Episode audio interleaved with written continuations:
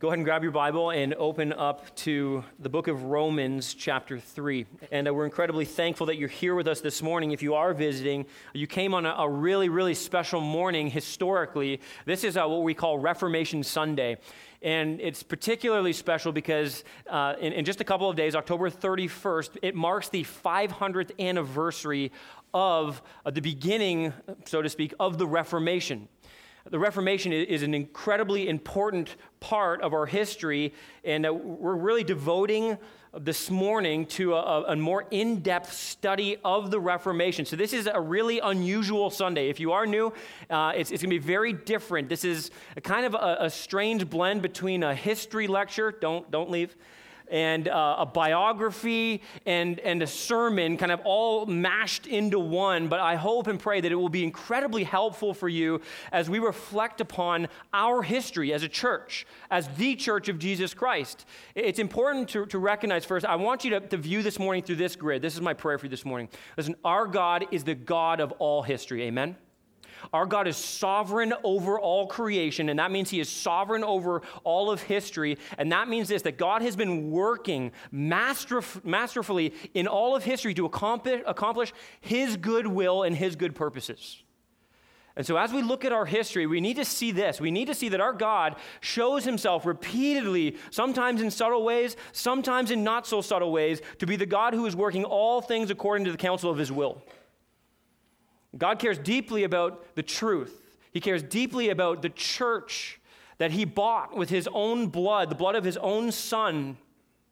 And this morning, as we consider the Reformation, my hope is that you see God's love for the church and God's love for the truth and for the gospel in a whole new way. And that really enlivens your heart, refreshes your heart, and it stirs your heart with greater love for the very same things that the heart of God loves.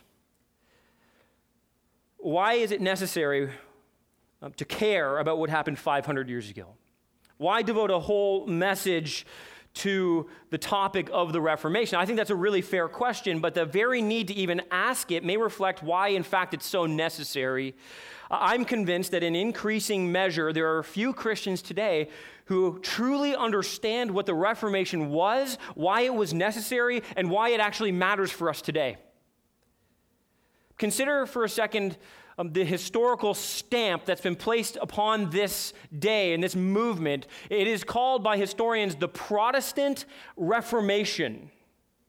Now, just consider both of those words for a minute. The idea of something being uh, reformed is at the very heart of what took place 500 years ago. And that word is so helpful. You see, for something to be reformed, it must first be formed, right? It has to be formed into something that it was designed to be. And then over time, it has to be deformed. It has to become something other than what it was designed and created and intended to be, so that eventually it can then become reformed back into what it was created to be. The word Protestant is incredibly important in this conversation. Its root is to protest. And that's what happened 500 years ago. There was a desire to reform what had been so deeply deformed and maligned and distorted. And there was a protest specifically against the abuses of this deformed faith of the day. That's what happened in 15, 17, and the years that followed. And what happened then is a reminder for us, the church today, that the truth of God's word is always under attack. And it must be, it must be very carefully preserved, protected, and proclaimed with clarity and with conviction. I want to just give you a few texts that help set the stage, and this is a bit of an extended introduction before we jump in. But I want you to see um, the verse behind me on the screen 1 Timothy 3 15. A reminder of what the church is to be. Paul writes these words. He says, If I delay, you may know, he writes to Timothy, how one ought to behave in the household of God, which is the church of the living God, a pillar and a buttress of the truth. Paul writes to Timothy and he reminds Timothy that the church of Jesus Christ, this institution that God has created, that he calls his bride, his body, his family, this is the place that he has deposited the truth of the gospel and the word of God into. And in so doing, the church becomes the pillar and the buttress. It becomes the place where the truth is protected, preserved, proclaimed. This place here is the place where we fight for and defend the truth of Jesus Christ. It is the church of the living God.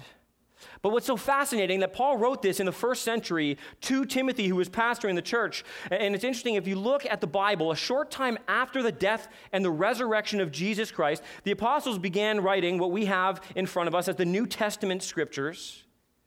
And in the New Testament, there are countless warnings that affirm and remind us of the danger of the truth being distorted by false prophets, false teachers, many antichrists who long to come and attack and malign and steal and kill and destroy the truth of the gospel of Jesus Christ. It's, it's incredible to look at the, the Word of God because in the scriptures we see that even in the first century, the first century, the truth was already being distorted amongst genuine Christians and genuine churches. In fact, Paul has to write these words to the church in Galatia, in Galatians chapter 1, verses 6 and 7. He says this to the church. He says, I am astonished that you are so quickly deserting him who called you in the grace of Christ and are turning to a different gospel not that there is another one, but there are some who trouble you and want to distort the gospel of Christ. Even then, Paul has to write to warn genuine Christians and genuine churches that the truth is under assault, and you must maintain and hold fast to the truth of the gospel of Jesus Christ. There are people who want to distort it. And one of the most stunning warnings in the New Testament is found in the, in the, the, the little book, the little epistle of Jude. Jude writes in the very first few verses, he says this Beloved, although I was very eager to write to you about our common salvation, I found it necessary to write appealing to you to contend for the faith that was once for all delivered to the saints. For certain people have crept in unnoticed, who long ago were destined for this condemnation. Ungodly people who pervert the grace of our God into sensuality and deny our only Master and Lord Jesus Christ. This is an astonishing warning. Here's Jude. He's writing to the church, and as he starts to write to the church, he says, I wanted to write uh, to, to celebrate our common salvation, but as I looked at the landscape of the church and what's happening already in, in the church of Jesus Christ, I found it necessary to write to you to tell you listen, as much as I want to celebrate our common salvation, you and I need to stand firm and contend for the faith once for all delivered to the saints. It's just stunning warnings. And the New Testament is replete with these kind of warnings. The truth, listen, here's what we need to learn from this the truth and therefore the church can quickly become deformed. The clear prophetic warnings of Scripture at some point in history were dismissed. The church began to drift into a fog of moral and doctrinal confusion. The church became a political institution that was being used to wield power and control. What was once the pillar and buttress of the truth became the safe haven for sin and a factory of corruption. But in 1517, a German monk by the name of Martin Luther nailed his 95 Theses to the church wall in Wittenberg, Germany, and he ignited in that moment a reformation that would birth a revival of biblical Christianity and gospel advance like the world hadn't seen since the first century. These 95 Theses were complaints. Complaints against the abuses of the Roman Catholic Church. That was the only church of the day. They were an invitation to public dialogue and dispute regarding the gospel of Jesus Christ. Martin Luther, what he was doing in nailing those 95 theses to the wall, you know, you can think of it like a bulletin board. That's what this wall was. This was common practice where people would go up and post things on this wall to be discussed and disputed. Think of it kind of like a blog post put out there for everybody to read, for everybody to begin to discuss the issues. And so he puts out these, these issues as an invitation to dispute and discuss what he saw was so wrong with the church. What's so fascinating is that what happened there was an explosion following this that was unprecedented in human history. You see, Luther's students took down the 95 Theses and they began to copy them by hand and then run them through the newly designed and newly birthed printing press. You just think of the sovereignty of God in all of this. Some people ask, well, were people, people trying to reform the church before Martin Luther? The answer is yes. There are what are called pre reformers, those who try to lodge an assault against the system that was corrupt and immoral. But they never got much traction. They never made much progress. Why? Why is that? Because of this right here, the printing press, invented around 50 years earlier than Martin Luther's Reformation stance, nailing those 95 theses. You can think of it like this the birth of the printing press is the equivalent in our day to the birth of the internet. All of a sudden, information could be copied down in mass form and spread across not only Europe, but eventually the entire world. What resulted was called the Protestant Reformation, which was a protest, again, against the moral and, more importantly, the theological abuses of the Roman Catholic Church that had distorted the true gospel of Jesus Christ. That was what was at stake. That was why Luther did what he did. The Latin phrase post tenebra lux was adopted in Geneva as the motto of the Reformation. It means this light after darkness. You see, after nearly a thousand years, think about this a thousand years of oppressive church rule and moral perversion, which is, by the way, aptly named the Dark Ages, the Reformation brought to light the truths of biblical Christianity, literally rescuing the gospel from obscurity. Darkness soon gave way to the penetrating light of the gospel. Church was changed in that moment. Society was awakened. Nations were aroused. The word of God was translated into the common language of the people like it had never been before.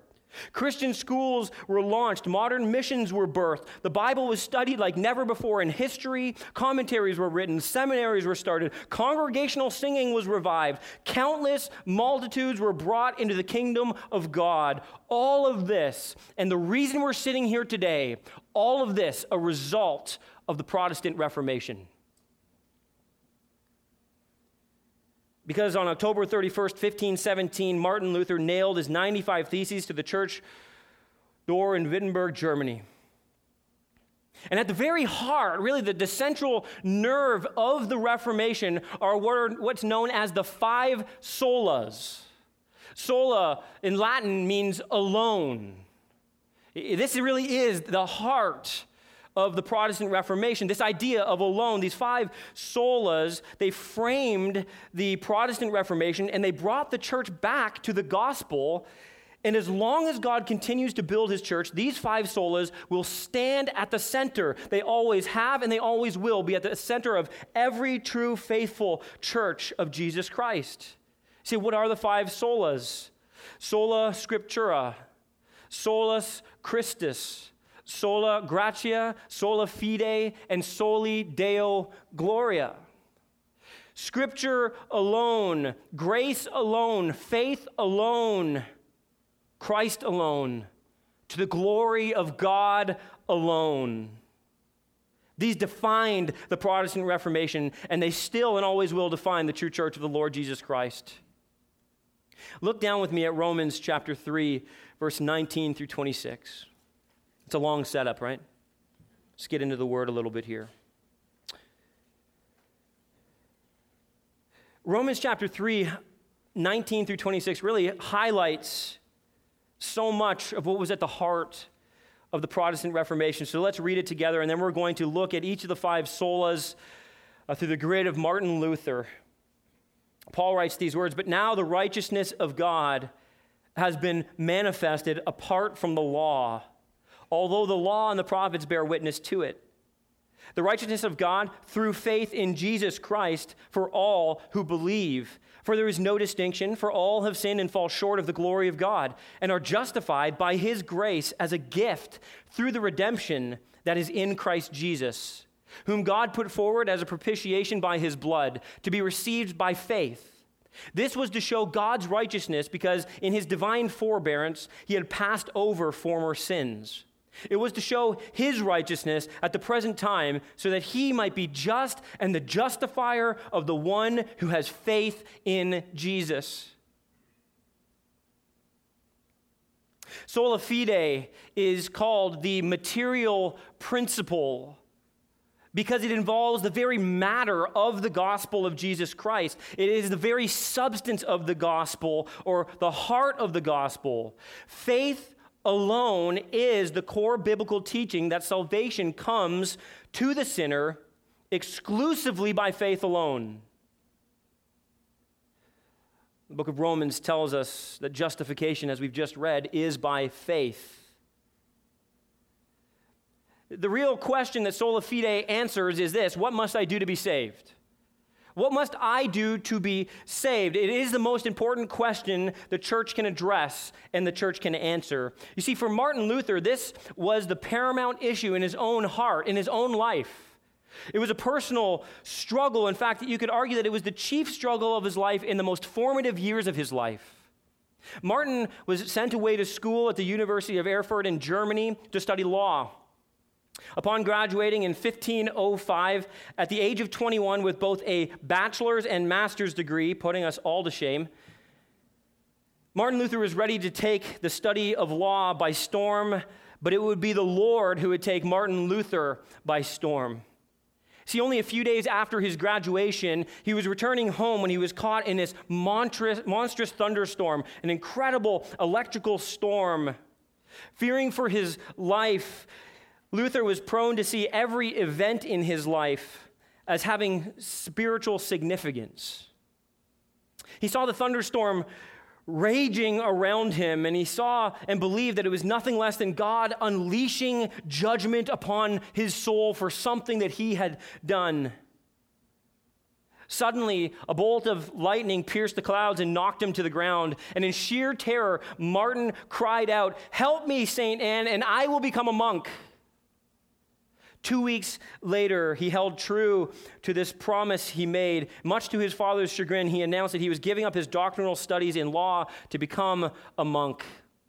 He chose one of the strict sects of, of, of the monk orders, and he joined the Augustinian order.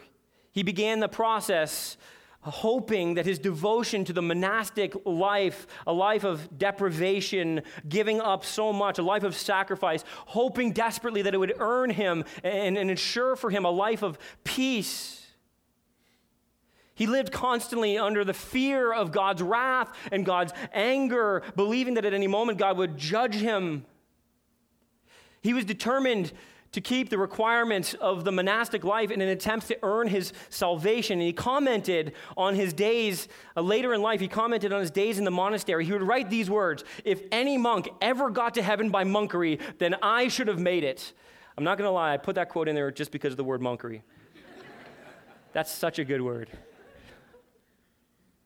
Luther was obsessive. He was unrelenting and legalistic in his, his regimented pursuit of righteousness, of favor before God. He punished his body. He deprived himself of worldly comforts. He slept in snowstorms without a blanket, in some way believing he could earn eternal salvation through his good works. Just a little bit more, a little bit more difficult, a little bit harder, a little bit more painful, and maybe God will accept me and not unleash his wrath upon me. He, he said these words He said, I tortured myself. And I inflicted upon myself such pain as I would never inflict again, even if I could. If I had lasted much longer, I would have killed myself with vigils, praying, reading, and other labors. Did you notice there that even in his good works, like praying and reading things that are genuinely good, he believed he could earn his way to God and earn the favor of God? All of this, however, only led to intensified guilt over his sin. It never appeased his conscience. He never felt like he did enough to be accepted by God. Instead, the more he tried to accumulate his own works righteousness, the more distant he felt from God. The more he sought to keep the law, the more he saw how impossible perfection was before a holy and righteous God.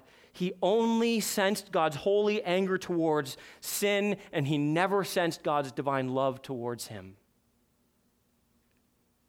Luther couldn't escape the reality of his own condition. It plagued him, and he cried out, Oh, my sins, my sins. He was absolutely hysterical over his sins, and he labored tirelessly to confess each and every sin. It wasn't uncommon for Luther to spend hours each and every day confessing his sins, sometimes up to six hours in a confessional booth. Can you imagine listening to that? He just he, he couldn't confess enough. Every sin led to a, deeper sin and then a deeper sin, and then he would feel guilt and shame, and shame because he couldn't remember any more sins. At one point, his mentor and his confessor, John von Staupitz, after six hours, told him, Man, God is not angry with you, you are angry. Don't you know that God commands you to hope? Look here, if you're going to confess so much, why don't you go do something worth confessing? Kill your father or mother, commit adultery. Quit coming here with such flumery and fake sins. But he couldn't. He couldn't get rid of the guilt. He couldn't get rid of the shame. All he did was look at his heart and look at his life, and he saw sin, sin, sin, and he knew, he knew rightly that he could not stand before a holy God based on his own merit and favor. And in 1513, he began to teach the Word of God. He had become a priest, been ordained as a priest, and he had assumed at that point the chair of biblical studies at the University of Wittenberg. And he taught through three books in particular that God really used to start to shape his life and reorient his thinking. He taught through the book of Psalms, and then he taught through the book of Romans, and then he taught through the book of Galatians. And the more he studied these, the less peace he had in his heart and soul as he was becoming weary of his search. And through his own efforts to find perfection before a holy God, he, he saw how evasive that was, how impossible it was. Finally, Luther had what is called his tower experience, in which he writes these words. He said, I had conceived a burning desire to understand what Paul meant in his letter to the Romans. But thus far there had stood in my way not the cold blood around my heart, but that one word which is in chapter 1. You can go ahead and put up Romans 1:17. For in it the righteousness or you can translate the justice of God is revealed from faith for faith. As it is written, the righteousness or just shall live by faith. The idea there, the just or the righteous, those who have been made right, declared innocent before God, he looked at this and he couldn't wrap his head around this.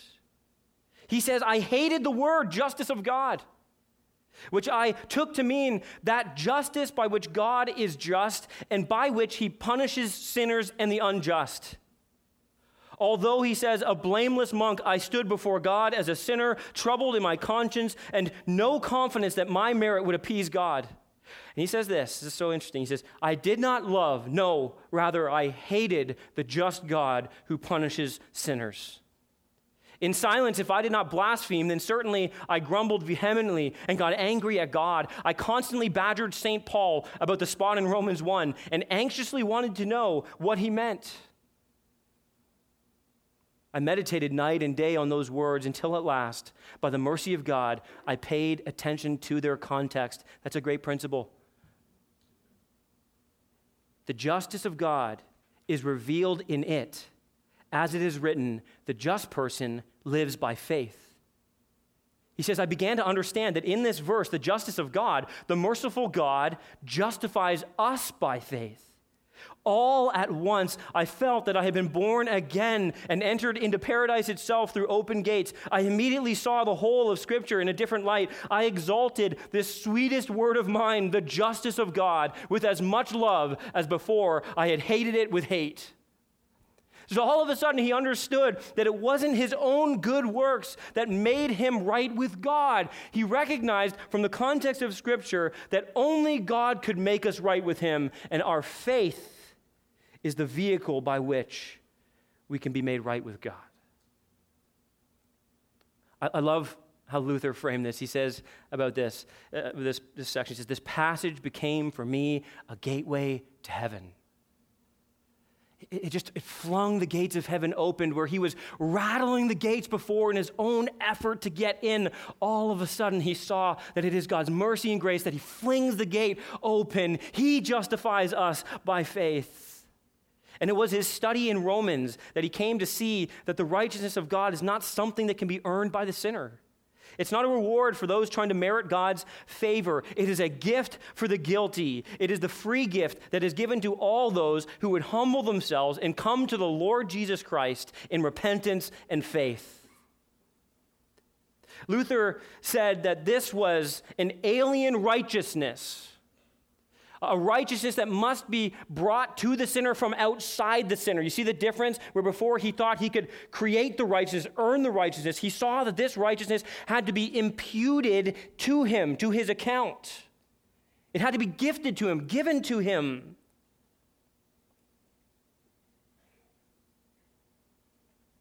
And with this very simple discovery that this imputed righteousness comes by faith alone, the truth of the gospel that alone can save was thrust into the very center of the public arena. It was a recovery of faith in Christ alone. By the way, at the time, the Catholic Church, as with all of these solas, they believed in faith, they believed in grace, they believed in Christ, they believed in Scripture, they believed in God's glory. That the significant distinction is that it wasn't alone, it was faith plus works.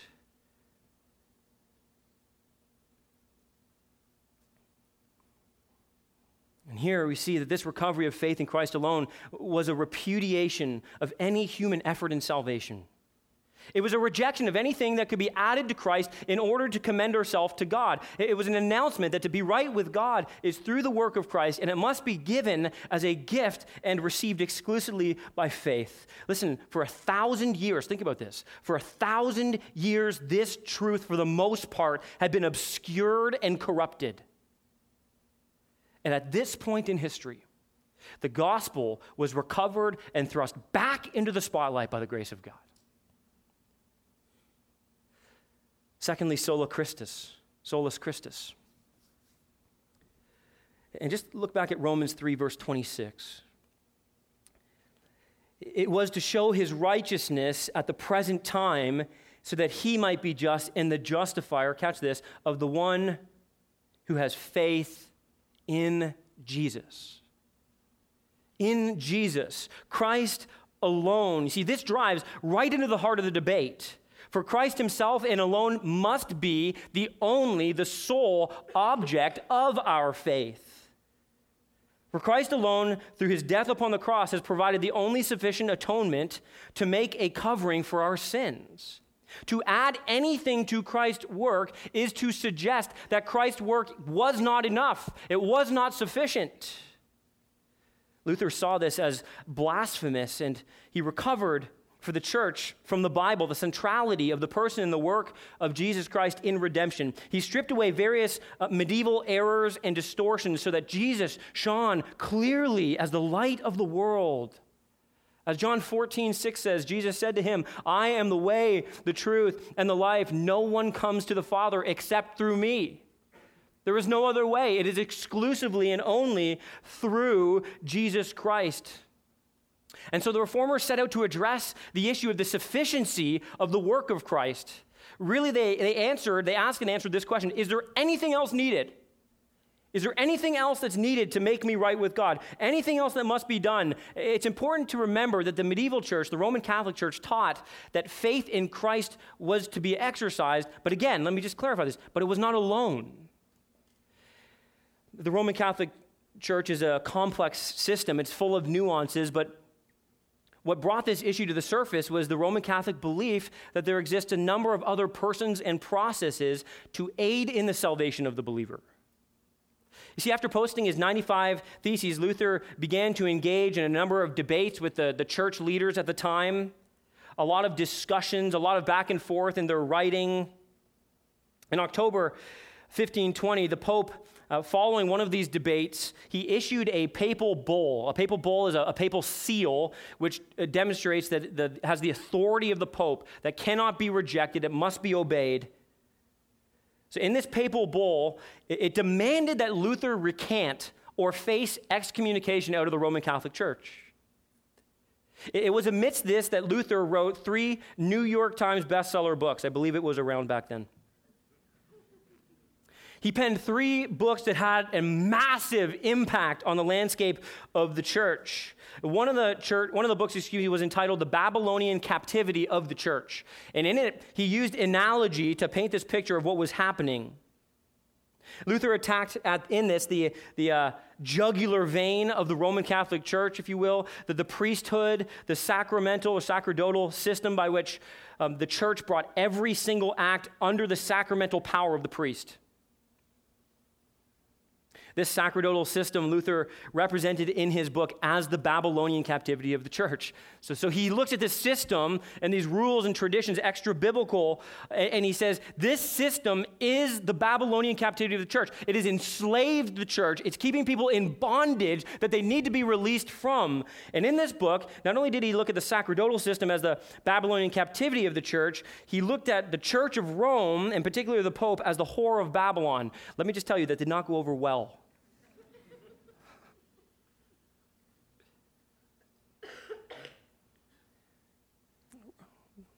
The Roman Catholic Church had established seven sacraments. You may have heard of them, by which, you may not know this, by which God's grace or favor can be merited or earned. You see, if you wanted favor from God, you must participate in these seven sacraments. They're essential for you to receive God's favor especially even as it relates to salvation. And here's what they are if, you, you're not aware of them. Um, the first is baptism as an infant, the second one is confirmation as a youth, the third is marriage as an adult, the fourth is extreme unction on deathbed of the last rites.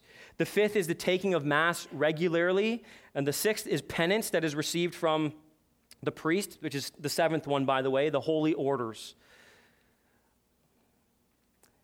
Think of the confessional booth. And each of these things was seen as conveying the grace of salvation to the sinner.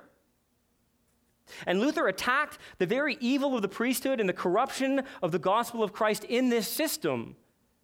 He saw that it undermined the sufficiency of the gospel of Jesus Christ. It added things that must be done and thereby said that Christ is not sufficient. Luther studied the Bible and he said, No, all saving grace comes from Christ alone. That would be a great place for an amen. That's it, only from Christ. Independent of the priesthood, independent of the sacerdotal system, independent of all rites and rituals, saving grace comes directly through Christ alone. I love what Luther said. He said these words He said, The cross is our theology. It sounds so much like the Apostle Paul who said, I declare to know nothing among you except Jesus Christ and Him crucified. He said the believers should not look to a priest or a system or a sacrament. That the Lord's table does not become the literal body and blood of Jesus, thereby re sacrificing Christ over and over again, directly contradicting the Word of God.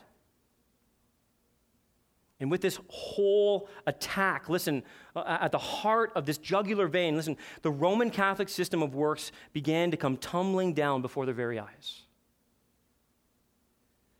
the priesthood, the mass of sacrifice, the church as the sole dispenser of grace, all of this was undone as the truth of Christ was preached by the reformers and as they taught that saving grace comes to each believer immediately through Christ and through no man mediator, not the priest, not the pope, but that each sinner is to go directly to Christ to confess their sins to Christ and to believe upon Christ, for he and he alone is the one mediator between God and man, the man Christ Jesus. Later on in his life, Luther, looking back at how he had preached the gospel, would say these words He said, I have taught you Christ purely, simply, and without adulteration. And went on to say this that everyone who puts their faith in Jesus Christ is a priest unto God priest in the Old Testament, especially, was somebody who had direct access to God on behalf of the people of God. And here, Luther argued that the Bible teaches that everyone who puts their faith in Jesus becomes a priest unto God. They have immediate and direct access to come right into the throne room of Almighty God. There's no need to go through Mary. There's no need to go through a pope or a priest to get to God. Every believer has been made a priest in the kingdom of God with direct access to the throne of grace. You don't have to get the ear of Mary. You don't have to pray to a saint. You can go to the one who is King of kings and Lord of lords. This is the awesome privilege that was Listen, this was lost. It was veiled.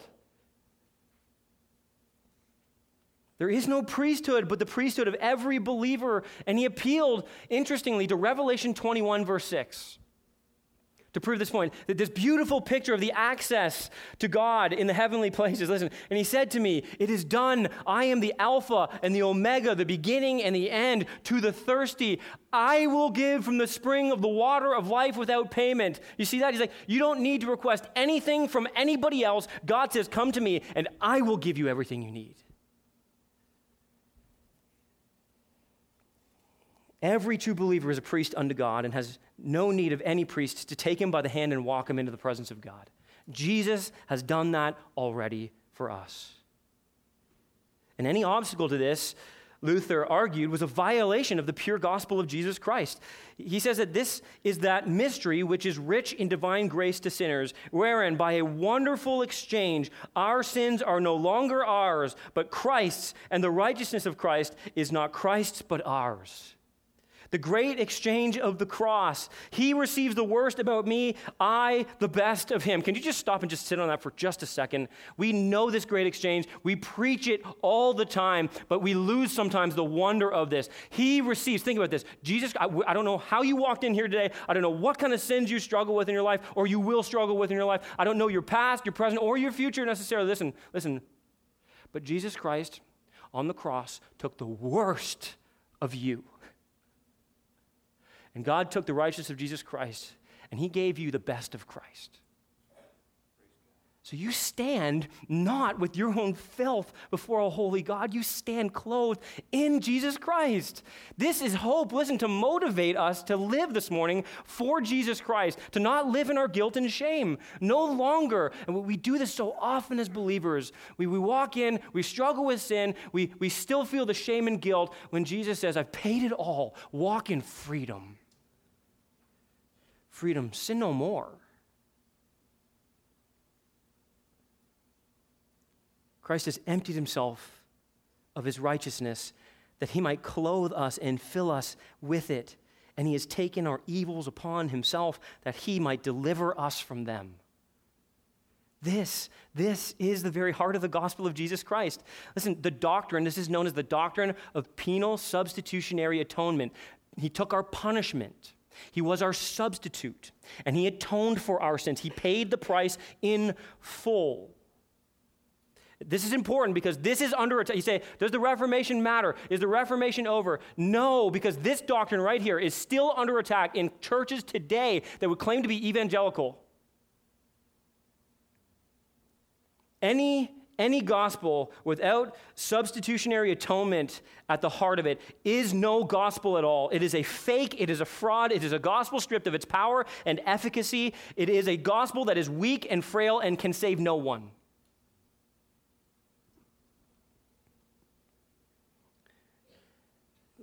The Bible says, and Luther propped this up so beautifully, he said, Christ is the radiance of God's glory he is the exact representation of his nature, and he upholds all things by the word of his power. And when he had made purification for sins, I love that, he sat down at the right hand of the majesty on high. The work was completed, it was finished, so no human effort in any way, shape, or form can accomplish any more of your salvation. Jesus finished it.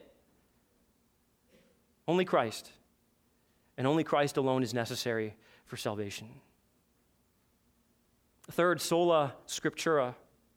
Let me remind you of 2 Timothy 3 16, which says, All scripture is breathed out by God. It literally is breathed from the mouth of God. It is inspired, it is divine. Sola Scriptura, or Scripture alone, is called the formal principle because it gave form to everything. It provided the structure to make all of these arguments. In Luther's day, the authority of the church and the pope were not simply on par with, but above the scriptures. Now, I just want to make a, a, a point of distinction or clarification here. There are a lot of people who ask, um, what is at the very heart of the, the Reformation? Like, what's the point, the principle maybe that matters most? Some people argue that it's justification by faith alone that really is, is at the center of the, the argument. Here's where I believe that the heart of the argument lies it is uh, over authority. The primary issue in the Reformation was the issue of authority. Who is it that has the right to tell us what to believe? And it was sola scriptura that then became the driving force that propelled the Reformation forward because of its focus on authority. There was no controversy, by the way, between Luther and the Roman Catholic Church at this time concerning the inspiration of Scripture. In fact, the, the Council of Trent, which uh, occurred shortly after the Reformation, um, it was a, a, meeting of the, the Catholics uh, at the time who were um, discussing and wrestling through the Reformation positions, the doctrinal positions. Uh, they gathered together in what's called the Council of Trent, and here's what they did they condemned the Reformation positions. Everything we've discussed and everything we're going to continue to discuss, they looked at them and they said, Nope, wrong, wrong, wrong, wrong, wrong. We're, we're digging in, we're, we're holding our ground. They went so far, though, in this Council of Trent, just to show you how much alignment Luther kind of had in terms of believing in the inspiration of Scripture with the Catholic Church. They went so far in this document from the Council of Trent to say that the Spirit actually dictated the very words of the apostles. So they both held to the inerrancy of Scripture, but the real question had to do with the relationship of inspired Scripture to tradition. In other words, is it Scripture alone that's God's inspired word that's inerrant? Or are there other things that we should turn to that have equal footing or maybe even elevated above the Word of God? What is the source and norm for faith and practice? Is it the Word of God with something else? Could the Pope say truly that his words are equal to those of Peter and Paul as we find them in Scripture? Are the councils infallible in the same way as the Scriptures?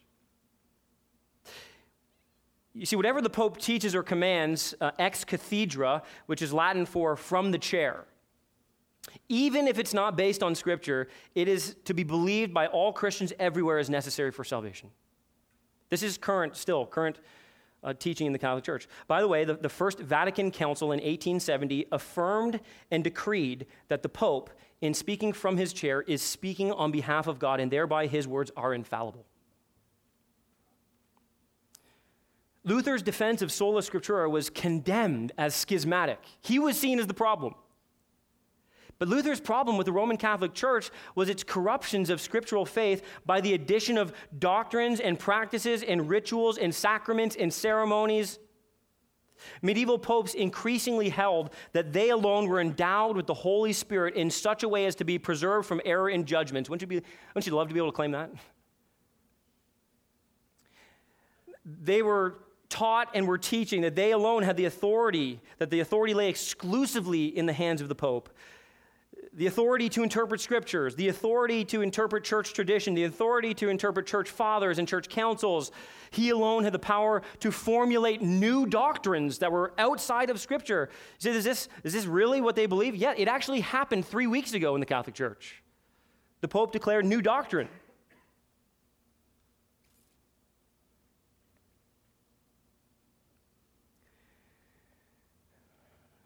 They believed that the Pope had the power to grant and the authority to grant indulgences and forgiveness of sins at a price.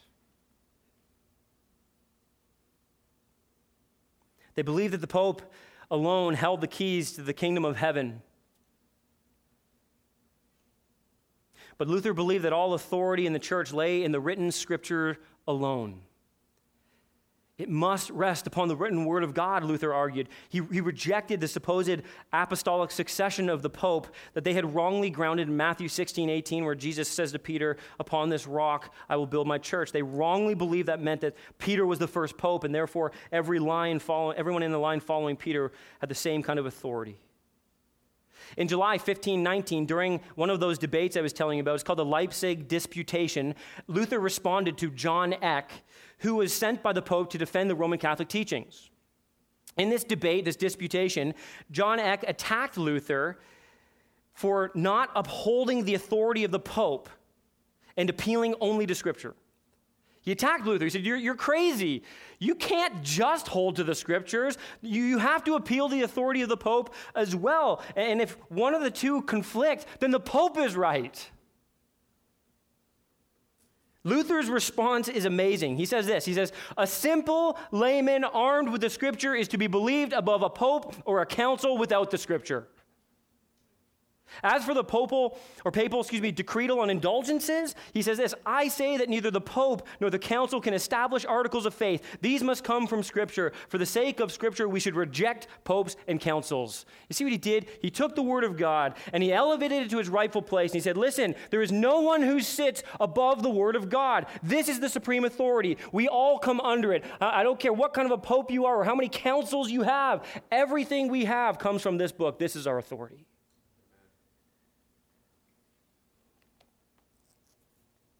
That papal bull I was telling you about that condemned Luther and his works, it demanded that he recant within 60 days after this debate.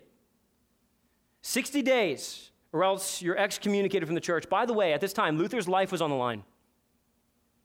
He was being sovereignly protected, and that's a whole other story that maybe I'll tell in a few weeks. But Luther, at this time, he defiantly refused to burn his writings. He was told, You got to take your writings, burn them as a display of your repentance. And instead, he publicly burned the papal bull. And here's what he said He says this This bull condemns Christ himself. The Pope be condemned. The Word of God be honored and upheld. And in April, he was summoned in 1521 to the Diet of Worms to assemble before the German nation. His 60 days were up, and there he stood before the Holy Roman Emperor Charles V and before all the princes and representatives of the church. This was a big deal. And he was examined and he was commanded to recant of all of his teachings.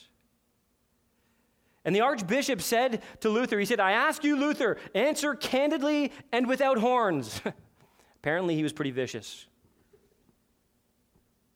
Do you or do you not repudiate your books and the errors which they contain?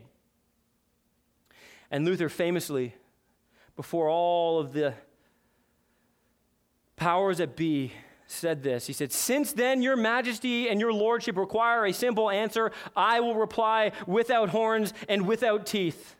Unless I am convicted by scripture and plain reason, I do not accept the authority of popes and councils, for they have contradicted each other. My conscience is captive to the word of God. I cannot, I will not recant of anything, for to go against conscience is neither right nor safe. Here I stand, I can do no other. God help me. Amen.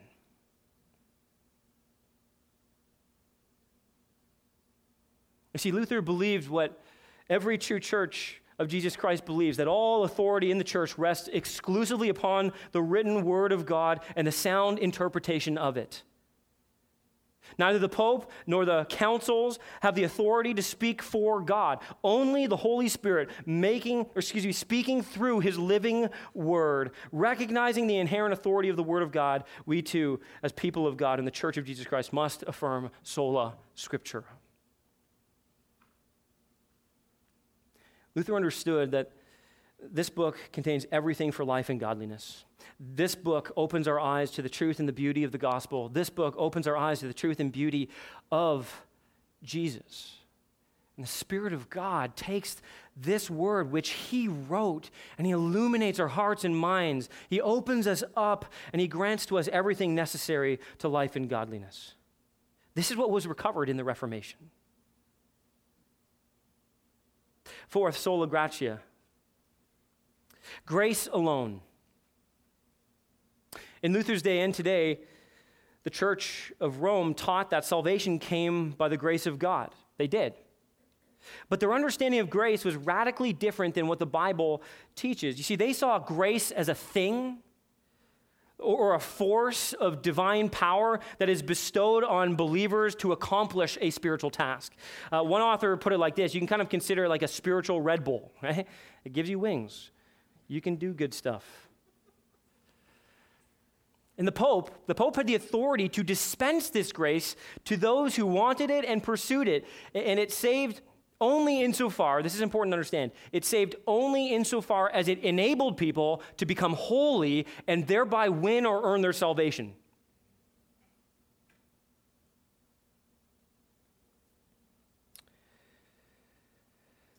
The sacraments, those seven sacraments, were the means by which they obtained this saving grace. They, they have, they believe, the, the church taught, those sacraments have intrinsic spiritual power that works independently of the faith of the person receiving them. Simply put, grace is received in this system through the sacraments themselves. Again, a, sacrament, it's like drinking a Red Bull. All of a sudden, you've got what you need. Finally, I, am lowing, I'm running low on spiritual grace, so I'm going to go back to a sacrament and receive that. going to fill me back up and empower me to do what I must do to earn God's favor.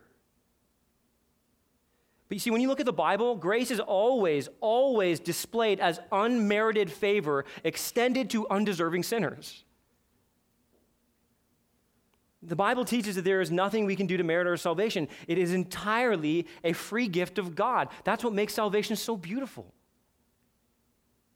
Grace alone was over the fact that saving grace was sovereign grace. In 1524, Erasmus, uh, another um, uh, Catholic at the time who attacked Luther, he published a book actually attacking Luther.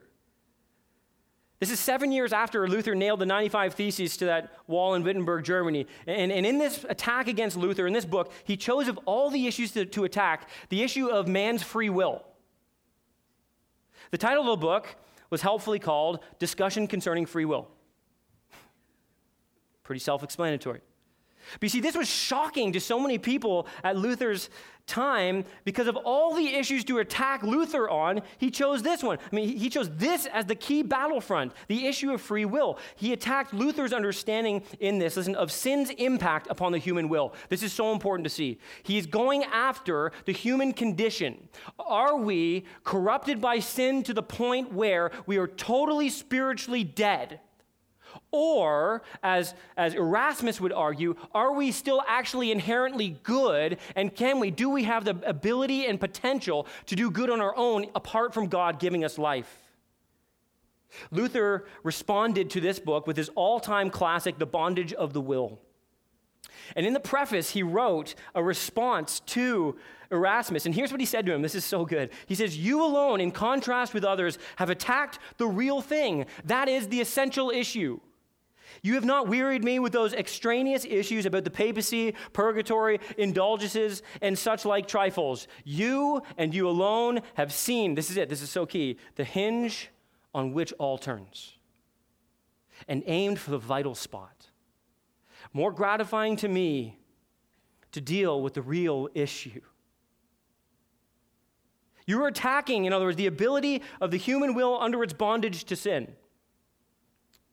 And he looks at Erasmus and he says, Thank you for not wasting my time dealing with all these other peripheral things. This is the heart of the issue. This is where we need to settle things. And this is the issue here. Listen, will Christianity be a religion of pure or of polluted grace?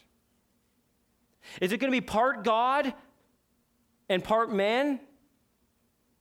Is man uh, some sort of co savior by supplying the faith while God supplies the grace?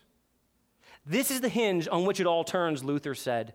That God supplies the forgiveness of sins through saving grace. But listen, God also supplies the gift of saving faith.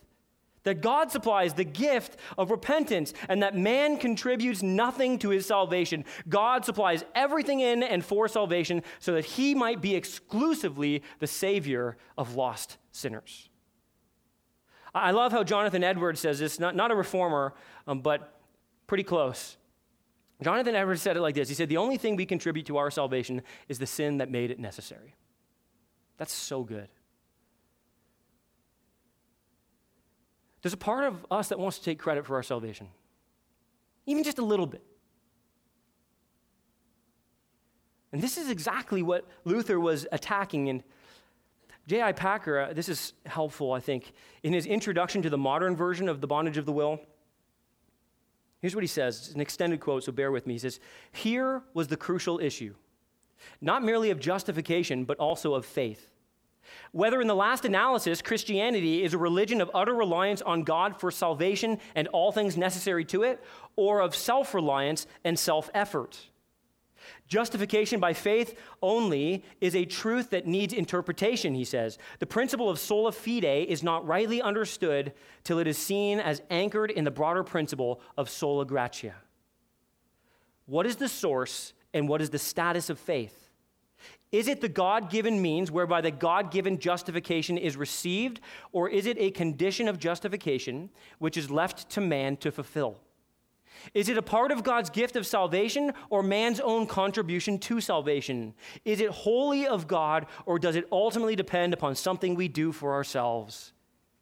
Luther and the reformers all believe this They all understood and believed this because of their firm belief in the scriptures. And as they studied the Word of God, they all came to this conclusion. They all believed that the saving faith necessary for salvation is a gift of God and that He gives it to His chosen at the proper time. Is all of grace. Ephesians chapter 2, 8 and 9 was one that Luther appealed to regularly. By the way, um, in the next few weeks, we're going to get to this verse and dig into it more deeply. But one you're probably familiar with. Listen to this For by grace you have been saved through faith. And this is not your own doing, it is the gift of God, not a result of works, so that no one may boast. When Luther and the other reformers read this verse and they interpreted it, they saw that not only the grace of righteousness and forgiveness, but also the gift of faith that must be given to the guilty sinner to believe upon Christ was all grace. Luther knew as he looked at this that it was God's doing, that only God could grant us this gift. And he looked at the Pope and he understood that the Pope did not have the power to forgive sins.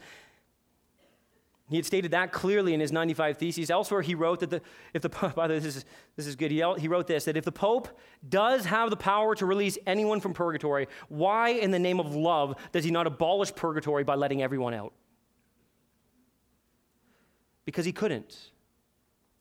In fact, no act of man can spring a soul from divine punishment and into the saving arms of God. Not by the will of the flesh, nor of the will of man, but only of God. John 1:12. Luther was an unflinching defender of the grace of a sovereign God. He believed so firmly in sola gratia, grace alone, and he held so firmly to it, and he saw the beauty in it. He saw the humility it produced. He saw the worship it produced as he realized God's kindness in granting to him his salvation, not in part, but in whole. Fifth and finally, soli deo gloria.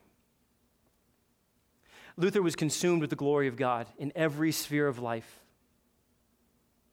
I think he probably loved Romans 11 36, which says, For from him and through him and to him are all things. To him be glory forever. Amen. In all doctrine, teaching, and practice, Luther believed that God deserved the glory and God deserved all the glory. See, Luther looked at all of the solas, and he believed that any departure from these solas was to rob God of his glory. So, in a sense, soli deo gloria wasn't a, a, a dominating theme that was fought over like the other solas were or principle. It was more of a byproduct of the other solas. It was an implied battleground, so to speak. In other words, Luther looked at these other solas and he said, listen, if any of these things is added to Scripture, to Christ, to grace, and to faith, if anything is distorted there, then it all impacts this one key dominating theme the glory of God alone. If those things are maligned or distorted in any way, then God is actually stripped or robbed of glory. And Luther believed that the greatest sin of man is to steal glory from God. There is nothing greater than to steal glory from God. This is at the heart of the very first commandment and every other commandment given in Scripture. God receives glory when the other four solas are established correctly, and only when the church looks to His word alone, to Christ alone, to faith alone, and to grace alone. And where there is a firm and decisive commitment to these, God receives, He always has and He always will, God receives great glory. Luther held firmly to the authority of Scripture. He held firmly to the work of Christ and the power of the Holy Spirit and the promises of God. For his firm stance in defense of those truths, the truths that brought Reformation, Luther deserves our profound gratitude and respect. There's no doubt about that. This, this, man was mightily used to do great things. Yet, listen, yet, as much as we want to celebrate a man and a movement, we celebrate the one who is behind it all. Amen? By the power of the Spirit, there was reform that would reverberate through the centuries until this very day and this very moment.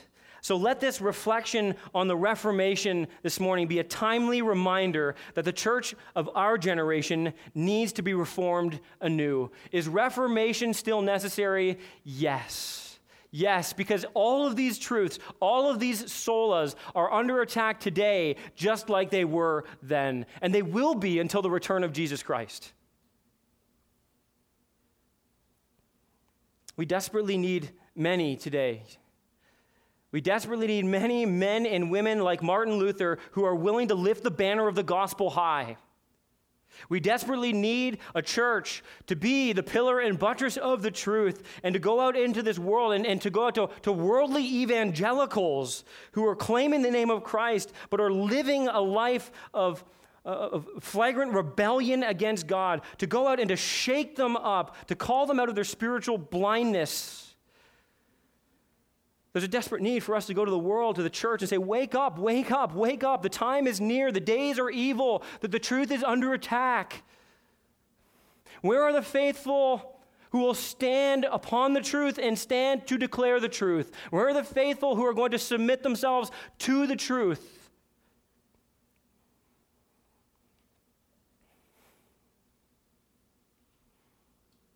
If we're going to see revival, I trust you want revival if we're going to see revival in our own lives, if we're going to see revival in our families, in our marriages, if we're going to see revival, listen, in our church, if we're going to see revival in our community, if we're going to see revival in our, our nation that has forsaken God, it's not going to happen through some kind of a, a, a gimmicky church. It's not going to happen from some kind of human ingenuity, human wisdom. It's going to happen the way it's always happened. It's going to happen because the Spirit of God will use what He's always used the faithful proclamation of the Word of God and the gospel of Jesus Christ. And He's going to take that truth and He is going to take the light of that and He's going to invade the darkness.